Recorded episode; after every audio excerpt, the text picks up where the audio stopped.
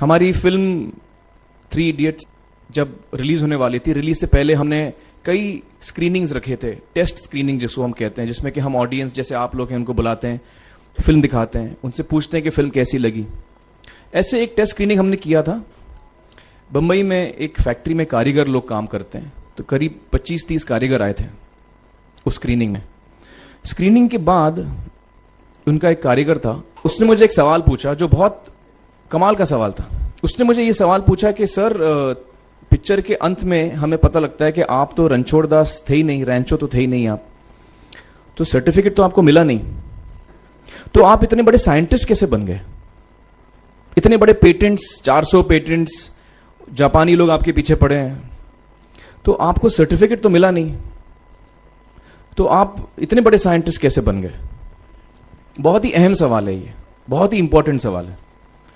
और ये जो मुद्दा है, उसके हार्ट में जाता है ये।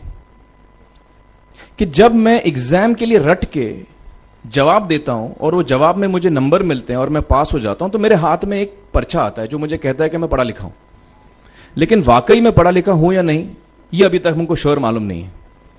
लेकिन जब आप नॉलेज चाहते हैं कि आपको मिले, विद्या मिले आपको तो फिर वो कागज़ का मायने कुछ होता नहीं है। तो मैंने उसको जवाब में दो सवाल पूछे। मैंने बोला उसको कि भैया, आपको क्या लगता है मैं अच्छा एक्टर हूँ? उसने बोला हाँ। देश भर में आप सब लोग सब लोग मानते हैं आपको आप अच्छे एक्टर हैं।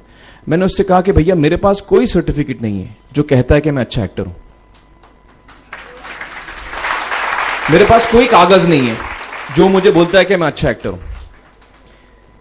मैंने फिर उससे एक सवाल पूछा कि आप मैंने सुना आप बहुत अच्छे कटर हैं। आपके जो बॉस मुझे बताते हैं कि आप उनके मेन कटर हैं और आपकी बड़ी इज़्ज़त करते हैं वो। आपके पास कोई पर्चा है सर्टिफिकेट है जो मुझे बताता है कि आप कटर हो? उसने बोला, नहीं सर तो मैंने बोला, आपका जवाब आपको इधर ही मिल गया. Education is beyond marks education is beyond grades education is what you learn और मेरी इच्छा है कि हिंदुस्तान में हम एजुकेशन को इस नज़रिए से देखें। कि हम अपने बच्चों को वाकई शिक्षा दें और शिक्षा हम खुशी से दें, क्योंकि शिक्षा में सिर्फ़ ज्ञान नहीं होता। शिक्षा में एक और चीज़ मिली हुई होती है, वो ये है कि हम अपने बच्चों को डेवलप करते हैं एज ह्यूमन बींग्स आगे चल के वो ज़िंदगी में अच्छे इंसान बने, आगे चल के वो अपने पैरों पे खड़े रह सकें, आगे चल के वो इज़्ज़त की ज़िंदगी जी सकें, आगे चल के वो दूसरों के बारे में ध्यान रखें, आगे चल के वो किसी के चेहरे पे मुस्कुराहट ला सकें। आगे चल के वो किसी की मदद कर सके। This is what we should develop of our children ये मेरी फीलिंग है। मैं जहाँ भी देखता हूँ, ये मेरे साथ भी हुआ है। जब मैं छोटा था, जब से हमारे बच्चे छोटे होते हैं, जब से बच्चे पैदा होते हैं, बच्चा घर आता है। हम बच्चे को पूछते हैं, भाई मार्क्स कितने मिले? फ़र्स्ट आए कि सेकंड आए? वो बोलता है सेकंड सेकंड आए तो। अरे फ़र्स्ट नहीं आए। डांट पड़ती है उसको।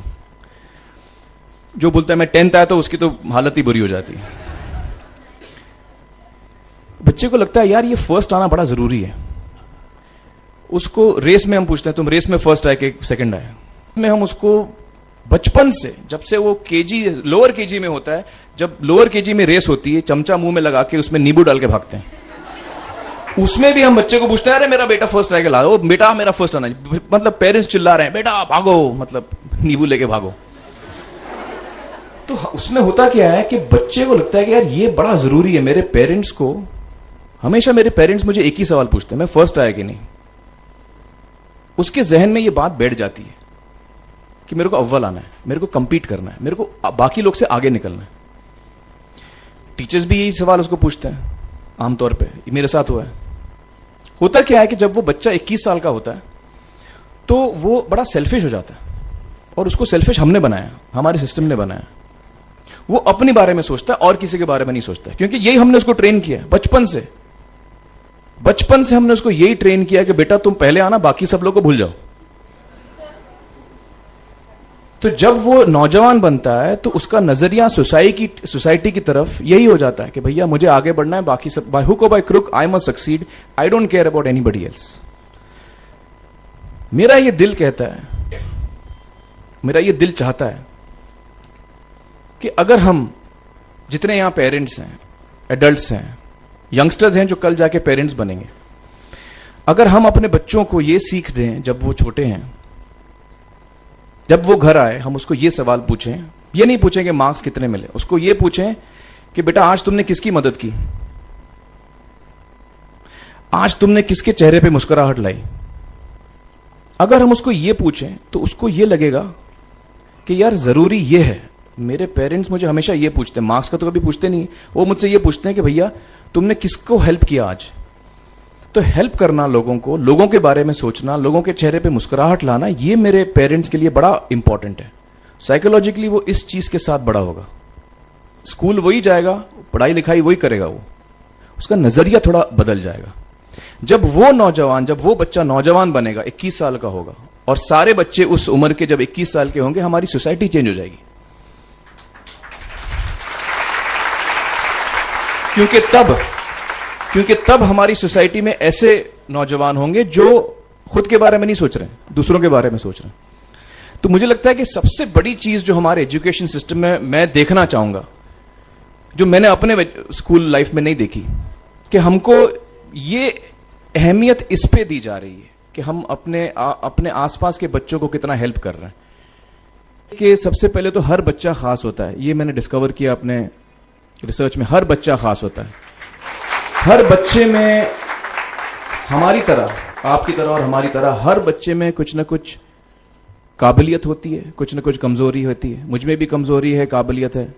आप में भी कुछ ना कुछ काबिलियत और कमज़ोरी है और हर बच्चे में कुछ ना कुछ कमज़ोरी और काबिलियत होती है। और हमें as parents as elders as education system हमें हर बच्चे की खासियत को पहचानना है। उसे मदद करनी है उसकी उसकी क्या खासियत है उसका क्या दिल चाहता है उसे किस चीज़ में खुशी मिलती है? वो हमें उसको हेल्प करना है कि हम उस, उसको वो ढूंढ सके। और उसमें हमें सपोर्ट करना है। और जो उसकी कमज़ोरी है उसमें हमें उसको सपोर्ट करना है। मुझे अक्सर एजुकेशन इंस्टीट्यूट्स मुझे बोलते हैं कि हम uh, हम हमारे स्कूल में सारे बच्चे पास होते हैं हमारे स्कूल में सारे बच्चे फ़र्स्ट आते हैं। या हम जो बोर्ड एग्ज़ाम है, उसमें हमारे सारे बच्चे पास होते हैं। मुझे एक सवाल पूछना है कि हम, हमारे कितने बच्चे खुश हैं? सबसे बड़ा सवाल मेरा ये है how many of our children are happy और वो जो हैप्पीनेस क्वेश्चन है ना, वो मेरे लिए सबसे अहम है। क्योंकि देखिए, पढ़ाई लिखाई तो हम सीख ही लेते हैं। जब मुझे कोई चीज़ सीखनी होती है तो मैं कुछ ना कुछ करके सीख ही लेता हूँ।